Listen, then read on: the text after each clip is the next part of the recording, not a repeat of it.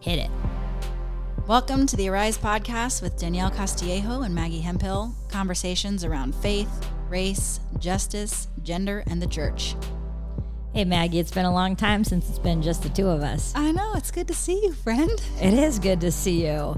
I mean, here we are. I, I remember in March, what was it, March 12th or 13th, I saw you and I was like, hey, Maggie, it's a pandemic. And, and we're like, oh, yeah, this might be over. And then maybe not.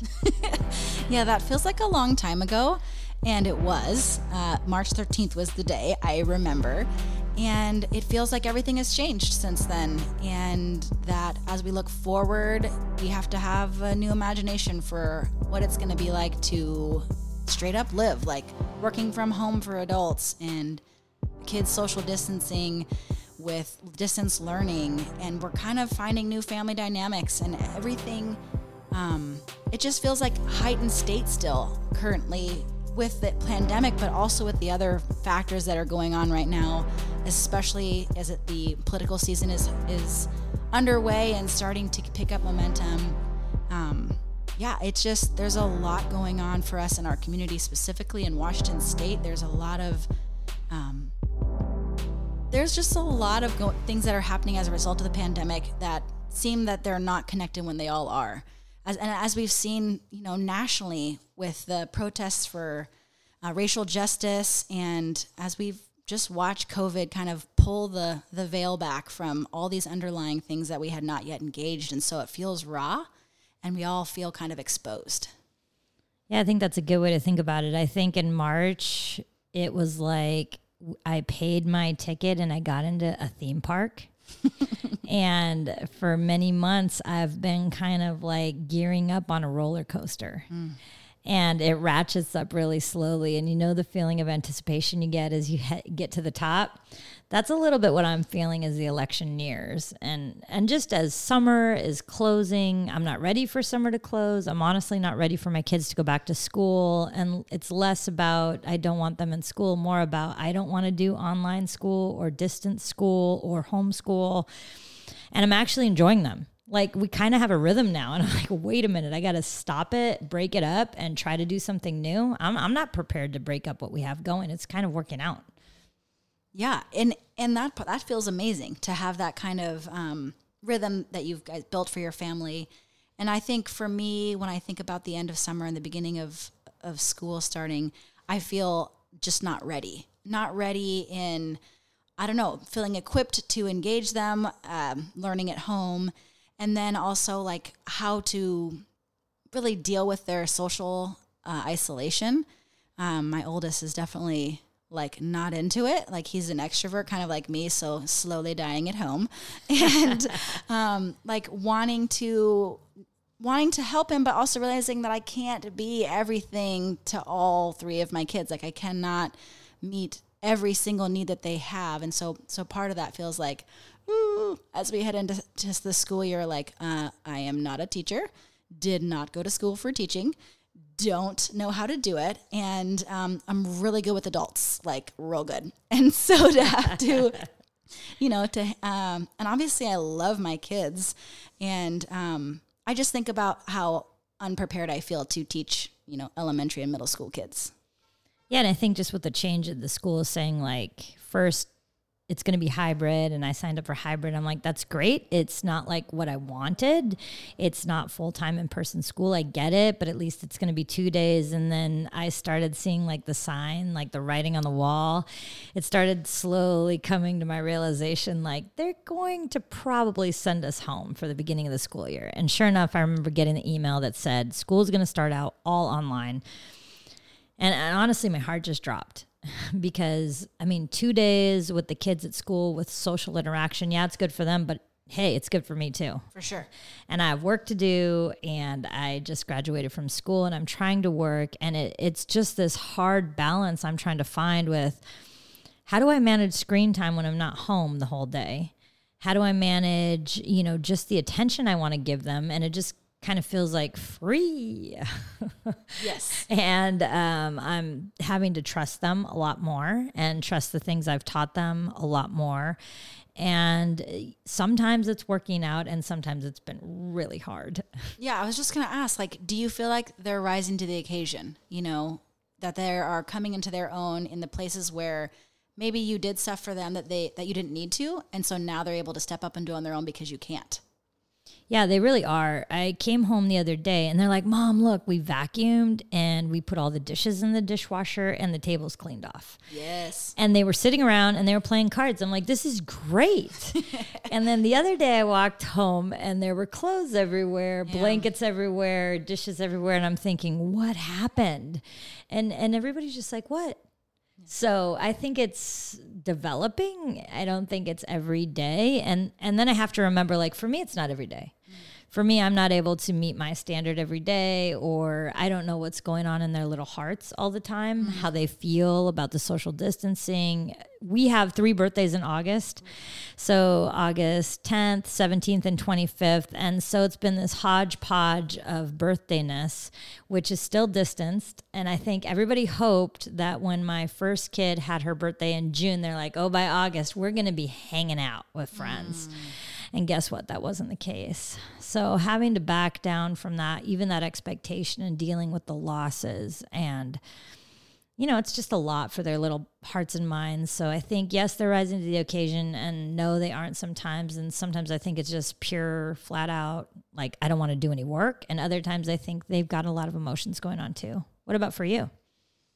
Yeah, I think like you said, it's it's a mixed bag in that like there are places where I see them rising to the occasion, and then I mean I just think about the last podcast with uh, Kimberly Riley and uh, Desiree, just that how can we expect our kids uh, to manage themselves when we aren't managing ourselves well? And I was I've, been like ruminating on that because um, some of my kids are having like near emotional breakdowns. It's you know, just so intense. And I think, hey, man, you know, it's time to calm down. And then I realize, wait a minute, I need to calm down also. and so, um, so yeah, there are places where, you know, they're picking up the slack or they're doing more. But like you said, then the next day it'll be a total like, where, what happened to those other kids that were here that you know cleaned the table or whatever it was so yeah it it's uh it is a roller coaster it's a roller coaster that we're not getting off of. And as you were talking about your daughter and having a June birthday and feeling like, oh, by August we're going to be hanging out, I feel like that's going to happen with the school year. I mean, I kind of want to like do a little uh, Nostradamus right here. Like I'm predicting all year long school at home. I don't, Don't want that. that. I don't want that. I'm just saying, like that is where this feels like it's headed for me. And so honestly, I'm just like don't want to put my hope that in January when, you know, I guess is at the end of flu season. I don't feel like it is. Like I think that they were uh, uh, health experts were thinking that it was going to be really bad during the flu season, and so the hope would be that they're back in school. And I'm just like, uh, I wonder if that's going to happen. Yeah, I'm thinking about the stress on teachers. How are they going to manage temperature checks, kids? Um, how are they going to manage all of that? And and yet at the same time, how are parents going to manage all of that? Totally. I mean, we have parents that have had to quit jobs. I know families that have had lost an income, or families that can't now afford childcare. Childcare is so expensive, and you know there are groups of parents getting together and pooling resources, but sometimes it's affordable and sometimes it's not. Yeah. So I think you're. I think we're experiencing uh, fractures in our community that were already there. They were already fractured, and yet as we try to put them back together, it's it feels really unclear how to reform communities or how to form them from the beginning. I think because clearly we weren't connected enough before, and I think that's showing. That's an interesting thought. I hadn't thought of it that way. That we weren't actually connected well before. Um, you know, because when you have practices in place, uh, routines or rhythms, and something comes, you know, and disrupts that, um, there is this this hope that you get back into that rut or you get back into that rhythm, you get back into that practice. But if they were never there, then how do you build community when you have no practices for that? You know, no engagement with people coming over for dinner or, you know, having a barbecue with the neighbors or whatever that is. Um, that that feels true. Yeah, and I think as we're forming these communities on the fly, we're having to decide like, well, who do we trust? And a lot of that's um, ch- changes in people's hearts based on the political atmosphere too. 100%. You know, you see a political sign in your neighbor's yard, and you're thinking, eh, I don't know about that guy. Or you question like, is this worth the the time I want to engage? And I agree. The political season is the most divided time of year, or what time of every four years, or whatever it is. That I like, even on Facebook and Instagram and social media, like you can just see people lining up to pick sides. Like we're gonna pick sides now, and you're gonna be this or you're gonna be that, and it feels very divisive. And so, like then you ask yourself what capacity do I have at this season in a global pandemic, being tapped out, you know, max capacity, do I have to engage other people who aren't like me or who don't think the same way as me when you still also want to connect and you still also want, excuse me, want to be seen or heard? Yeah, and I think that's the challenge, right? The challenge is we don't want to just know people like us. Totally. And yet we do just want to know people like us. I mean, I want to walk into the room and have everybody say, yeah, like, yeah, I agree with you. Maybe I don't agree on this detail, but mostly I agree with you. That feels good. Mm. It, it does not feel good to walk into a room and know someone has like, not just a disagreement, but like a fundamental issue with something you believe. And so I think we aren't just experiencing disagreements. Yeah. these things feel connected to people's cores. Hmm. And and i think the question is then well how do we how do we do that? Hmm. And so th- those things were there before. I think hmm. we were able to gloss over them easier but now everybody's thinking it Truly, we as a culture have never really been good at debating or disagreeing well. Like we've sort of lost the art of um discourse in some way to where we can no longer like respect and honor someone's opinion if it's different than ours or you know belief system or what have you. Like how do we continue to engage and connect with someone who's different than us or thinks different than us or believes different than us or votes in a different party than us and still have like respect for humanity you know respect for each other? And as we are approaching you know political voting season, it just feels even more tense and like a tightrope and walking on glass. And yeah, I, I, I wonder what that will look like. yeah i think one thing i like to challenge myself with is is am, am i in my body and that's kind of like a strange thing. So if you're listening, you're like, what do you mean am I in my body? Of course I'm in my body. Like I feel my shoes on my feet and da mm-hmm. da da. Mm-hmm. But what I'm really asking is, are you present with how you feel? Are you mm-hmm. present with what you're thinking? Are you present with how your body language is received by someone else? Mm-hmm. Or even how do you receive your own body language? How do you receive your own thoughts?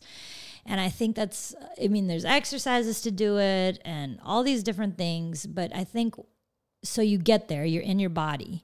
I think when you're in your body, you have a harder time accusing and dehumanizing another person. Mm, that's so good. And so I think with neighbors or whatnot, we have to challenge ourselves, even though it's painful to be in our bodies. Yeah. We have to challenge ourselves to be in our bodies and then encounter someone else. Good. It's so good. And like you said, it helps you to honor their humanity when you are feeling humanness, when you're feeling your own body. And it's really easy to disconnect from our bodies, especially in a tense situation. If you're having a political ba- debate with somebody, like you just want to check out from your own body because it's easier than ad- addressing the way you're feeling. And, and instead of having curiosity for it, like, why am I feeling this way when they talk about, you know, X, Y, and Z? And um, the way that we can engage people is only through our bodies. So we need to be in our bodies, and that will help us to engage someone else when we stay in our own body. Yeah, some things I think that happen when we're not in our body is we can tend to throw a lot of accusations around um, and judgments that we mm-hmm. hold inside that we can kind of like check and balance with ourselves. Like our frontal cortex is like saying, like, yeah, you thought that, but don't say it. Like, mm-hmm. like that's not correct. That goes offline. Yeah. So you get out of your body and, and a lot of times you say, you say what you thought, but it comes out in a way that's actually meant to kill someone else. Uh, or perhaps we look the other way or we don't talk to someone or someone texts us and we ignore the text or we respond right away and we have all these flashes of anger in it, or maybe we try to manipulate with sadness or whatever else. So even as I say this, I feel myself breathing heavy. it's all good, friend. Yeah, no, I just, I think, I think the challenge is, and I can hear the other side. Well, what if I'm in my body and my neighbor's not? Mm, what mm-hmm. do you mm-hmm. think, Maggie? Yeah, that's a great question. I mean, I think it would probably start with uh, asking questions to that person, you know, being curious uh, on their behalf. Like, hey, I, it seems like you're not really with me right now. Um, where are you? Mm-hmm. And the, I think what's disarming about that question is is that you're acknowledging that you see them, and ultimately, we all just want to be seen and heard. And so, if we can have a discussion without being seen and heard, then what was the point of that discussion? that's So good. You should say that again if you're I don't even know how I said it, but like if you what did I, I Yeah, you said if we can have a discussion and we're not like seeing and hearing. Oh, I said if, if we can have a discussion and we're not in our bodies, then we're not really seeing and hearing each other. Was that what I said? Yeah, that was so good. Oh, well. It's on the notes. It's on the notes. Check out the notes. No, seriously, like if we can say something and we've checked out, yeah. What do we say it for? Yeah. And but but believe me, if someone else heard what you said or read what you wrote, mm-hmm. they're gonna remember. They are. And they're gonna feel it in their body, and that's what's gonna help them remember for good or bad. So, like, do you have any tips or thoughts on how people can uh, stay in their bodies and continue to be engaging and connecting while also disagreeing in this upcoming political season? Well, that's a question, right? If we have the answer to that, I think someone should donate a million dollars to us. Please donate. yeah. No, seriously. Um, I think practicing a form of hospitality mm, to the other person. And I think also you have to offer yourself kindness in that. So there may be a day when you're not ready to engage someone totally. and, and lay off. Don't do it. Um, don't do it on a day when you're burnt out with your kids and you've had a fight with your partner and work didn't go well and you burned food on the stove. Like just just don't try to walk into a conversation on that day and, and be like, oh yeah, I got you. Yeah. No, you don't. Your body's actually saying, ah, you need to go to bed early. Yeah. Well, and that self aware that self awareness will help you not just in that conversation but with the way you engage any other person that day. And it starts with asking yourself that basic question. What am i feeling right now and why am i feeling it? And where am i feeling it in my body? Because if you can identify that then you can start to take the steps that you need. Like danielle's saying to step back. Like you know today is actually not a good day to engage you in a conversation about abortion but i would definitely like to have this conversation with you. Let's set up another time. Yeah, definitely agree. And then I think our culture it, it, wants to disconnect from the conversation around race. Totally. It wants to disconnect from the conversation around white supremacy, white fragility, um, just like white saviorism. I've seen a lot of that lately. And I think that it's important to stay engaged, even if you're on the side of, well, I, I, I didn't own slaves. Like mm. I've heard people say that. And by saying that, in a, in a sense, you disconnect from your body, you disconnect from yourself, you disconnect from the history of our country. And I think you have to ask yourself, why did I need to disconnect? And I think underneath a lot of those things is shame. Absolutely. And just when you take the time to feel like the fact that someone has owned some other person or treated them in a way that's uh, dehumanizing them, like you can feel that in your body because you know what it feels like to be human. And can you imagine yourself feeling that? For someone else. And so, yeah, no, that feels accurate. Yeah, so we're not solving the issue, right? But Maggie and I are saying stay with it mm-hmm. and, and stay with it with yourself. Take a take a break, stay with the conversation with yourself. So it's important for you to continue doing work on your own around these tough conversations. Like challenge, I mean, Maggie and I challenge each other, or challenge Cha- find someone you can challenge with that's safe. And don't don't take that conversation to social media to offer that challenge for the first time. For sure because that's actually not in your body. Let's be clear about social media. It's social and it is media but it is not actual um, human to human conversation as in body to body because we've uh, talked about this before when we're with another person, our bodies are regulating off of each other. And when someone's body is unregulated, it makes the other person body unregulated. Well, if you are regulated at your computer screen and you are reading something that was written by someone who's either not regulated or whatever, it's going to disrupt you and there will be no other person for you to regulate again with. And so you've removed the human part of being human. Yeah, it's so good. You've removed the human part of being human. And that's that's also I think a little bit that's arousing for people that engage on mm. social media. It's it's exciting. It's exciting to be able to spout spout things off. Anger can be very exhilarating in those contexts. And yet it doesn't help you and it for sure does a lot of damage that you're not going to oftentimes get a chance to repair.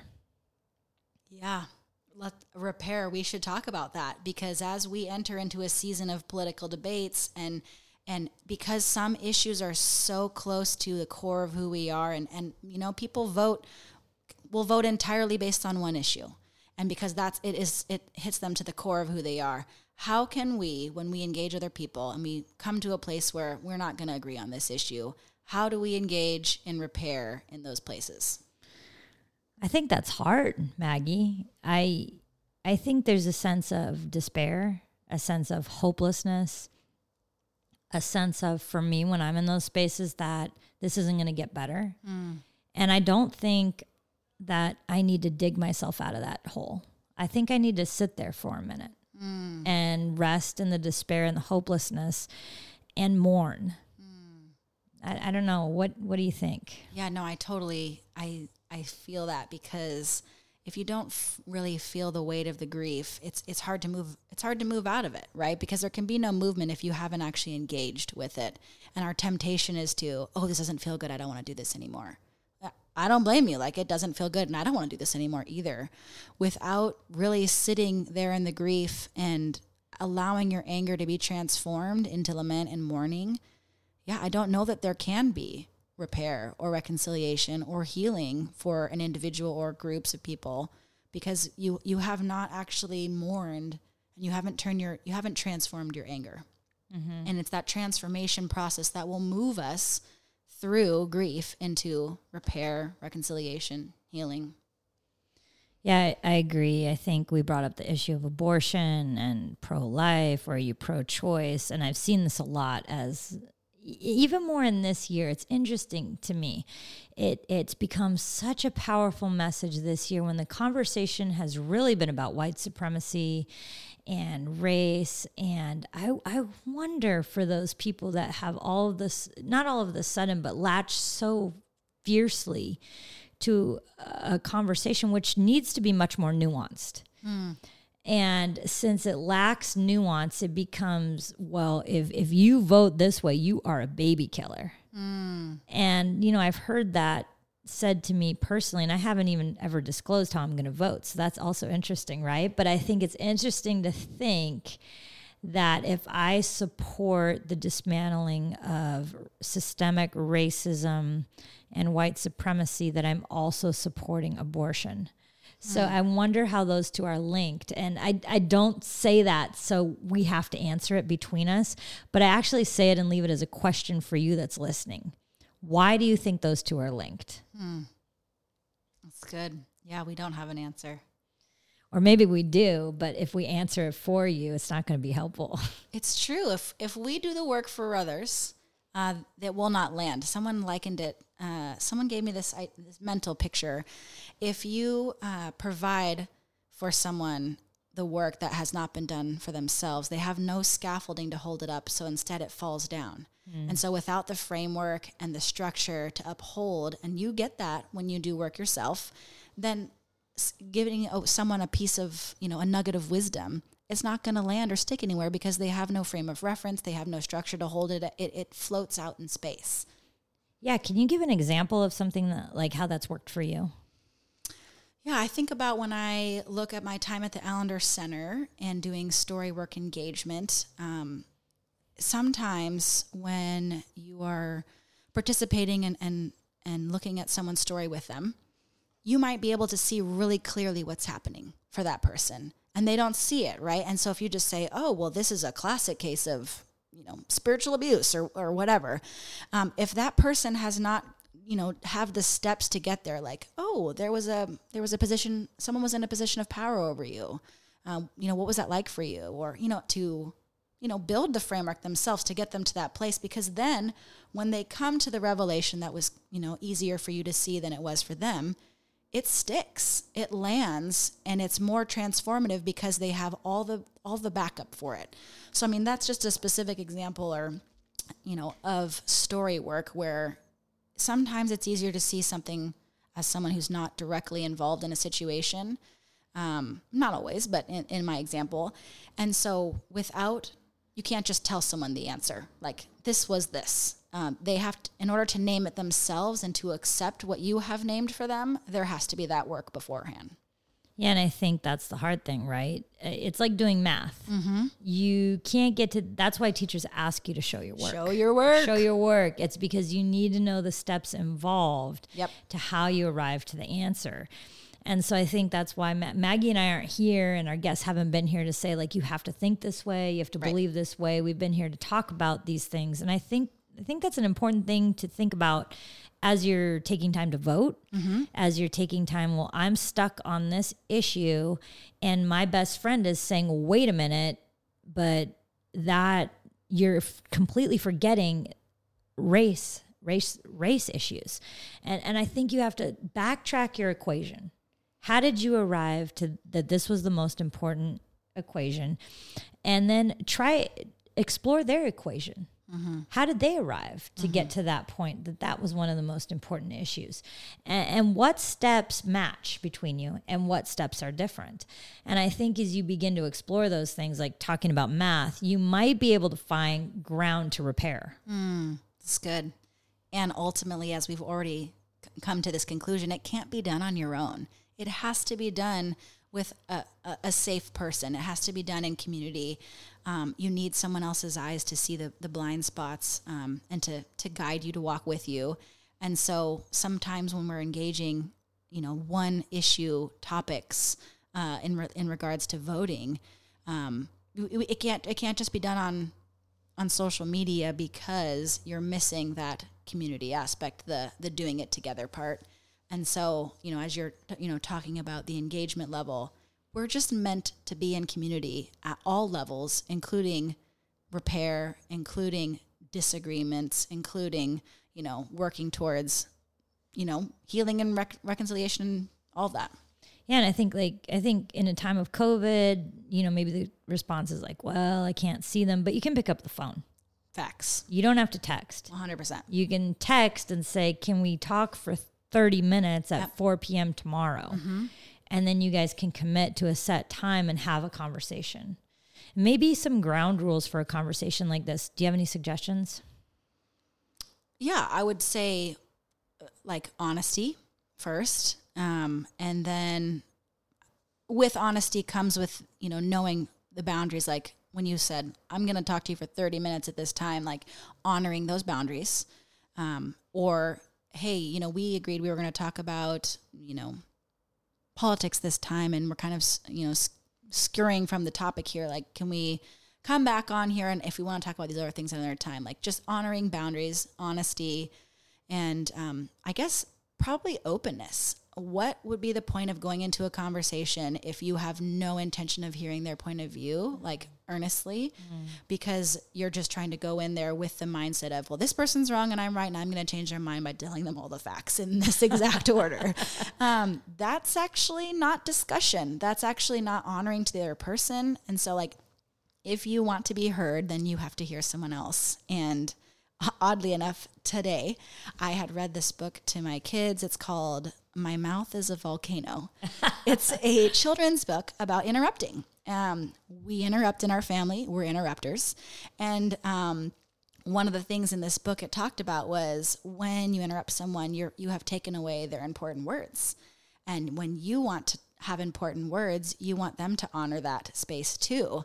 And um, it was it was it was really funny, and they did it in a humorous way because uh, he the the kid in the story was like he kept on being told that he erupted, and that's how he interpreted interrupting. And so all that's to say is uh, when we are coming to a conversation with someone else, it has to come from a place of openness to hear the other person otherwise uh, you know you you won't see them and they won't see you and then you will have missed the connection piece the human being the human Yeah, and I think just to use the example of some of the conversations I've had recently, which really weren't, they were more like blasting accusations, if you go to name calling. Mm. When I go to name calling, when I've arrived there at different times in my life, I have gone off the rails. Mm, that's good. I am not who I want to be.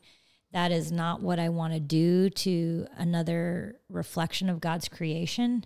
And yes, it happens. And so then I definitely need to repair that. But if you feel yourself slipping into name calling, Yeah. if you feel yourself telling someone that they might be going to hell or they've lost their faith, I think when you've become that big of a judge and mm. you you feel like you hold that much power, I think you I think it's important to reflect inside like what are you defending? It almost feels like people feel like they're going to die if they hear the other viewpoint.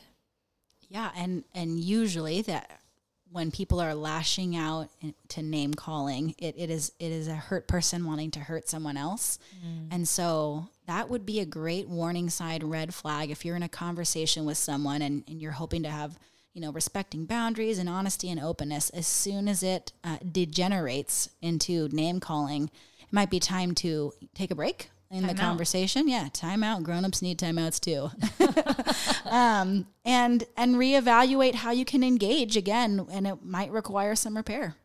Yeah, and maybe you need to go see a therapist even. And that wouldn't be unreasonable. Like, why did I go to calling names?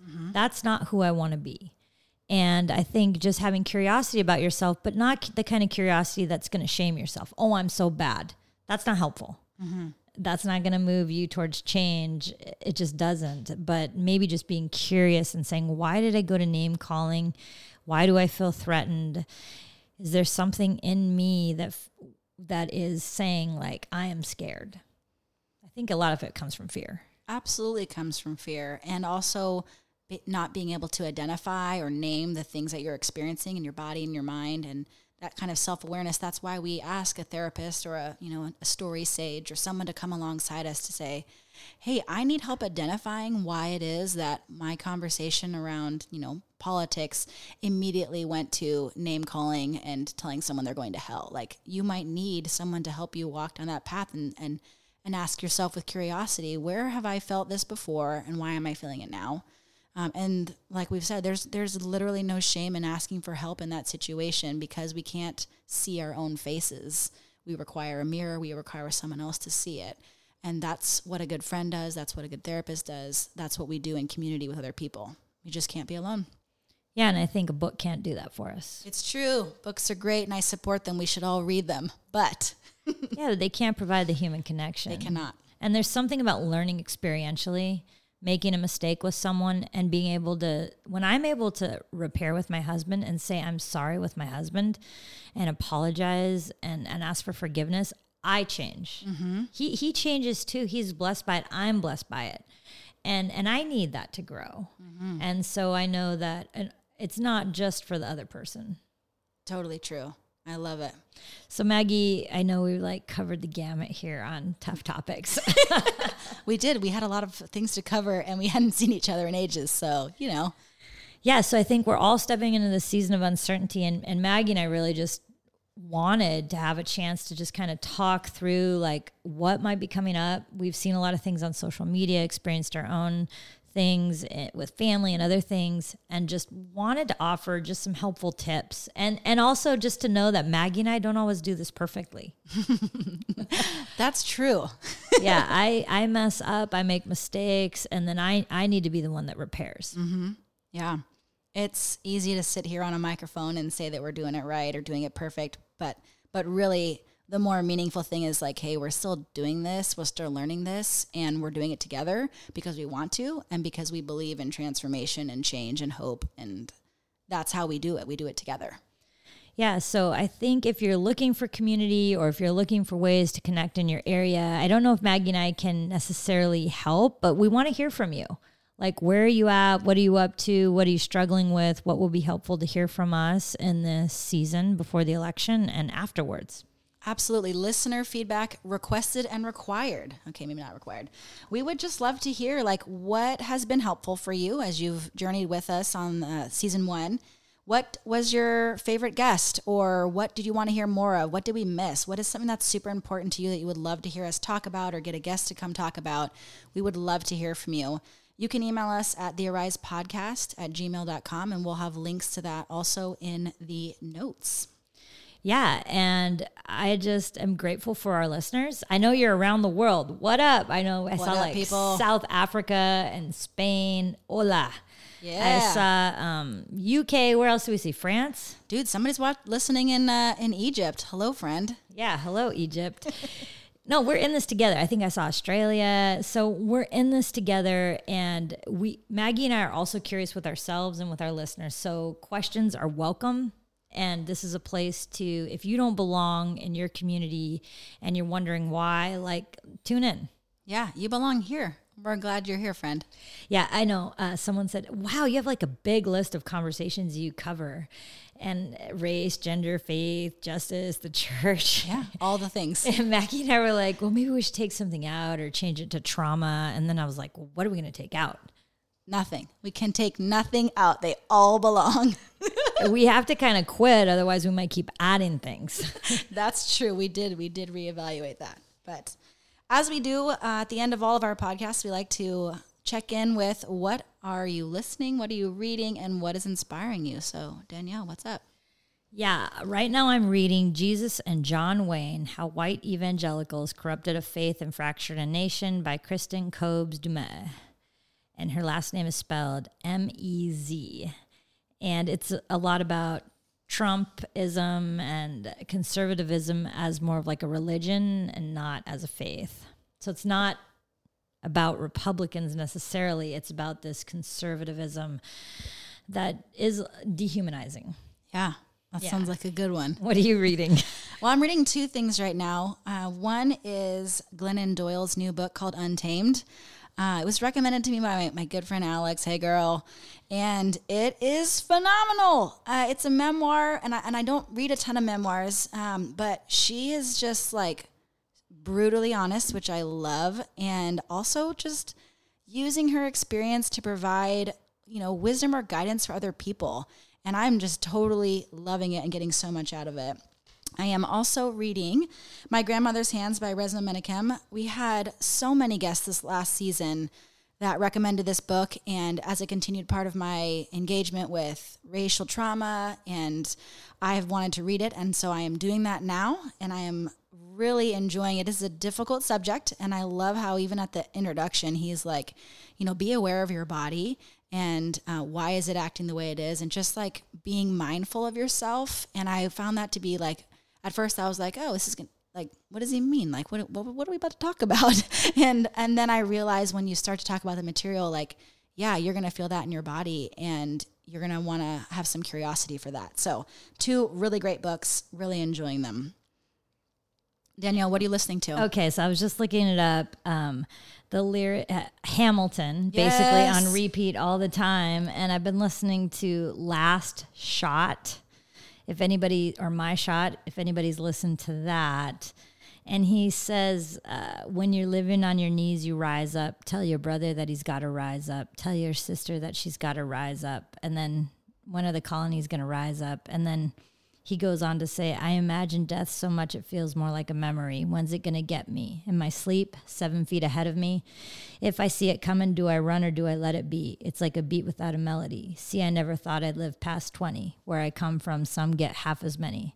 Ask anybody why we live in fast and we laugh. Reach for a flask. We have to make this moment last. That's plenty. Scratch that. This is not a moment. It's the movement.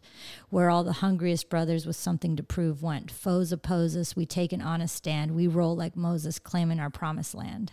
And it just keeps going on. And I could just go on for the whole thing because I love it. But that's what I'm listening to. What about you? That's so good. Can I just say how much I love Hamilton? And also, Lin Manuel Miranda is a flippin' genius. Yeah, oh my gosh. Lyrically, also Rise Up for the Arise podcast. That just felt so good right then. Yeah, Rise up.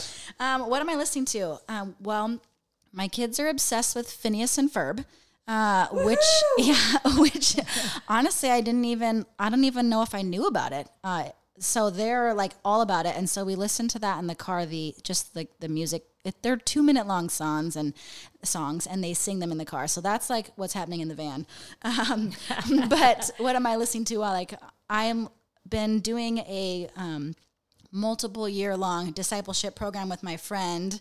And we've been listening to the Bema Discipleship with Marty Solomon. And it's basically about how um, to engage the Bible from an Eastern perspective because it's actually an Eastern religion. And so, like, it's kind of blown my mind when we started off talking about even just the first episode, what was about East versus West thinking and how we basically try to westernize the Bible. So, like, we're t- like two, we're on our second year on this um, program. I don't even know what to call it a program. Just it's, it's just a podcast, and every single episode, it's like blown my mind. It's changed the way I view the Bible. It's changed the way I engage the Bible when, and the way I think about my own faith. And so, been really jamming on that for like a whole year. Really, it's called the Bema Discipleship with Marty Solomon. That's cool. What's inspiring you?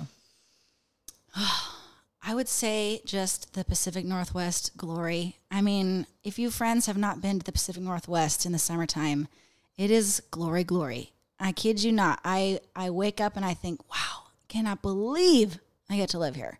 I love it. It's the mountains, it's the trees, it's the water, it's all of it.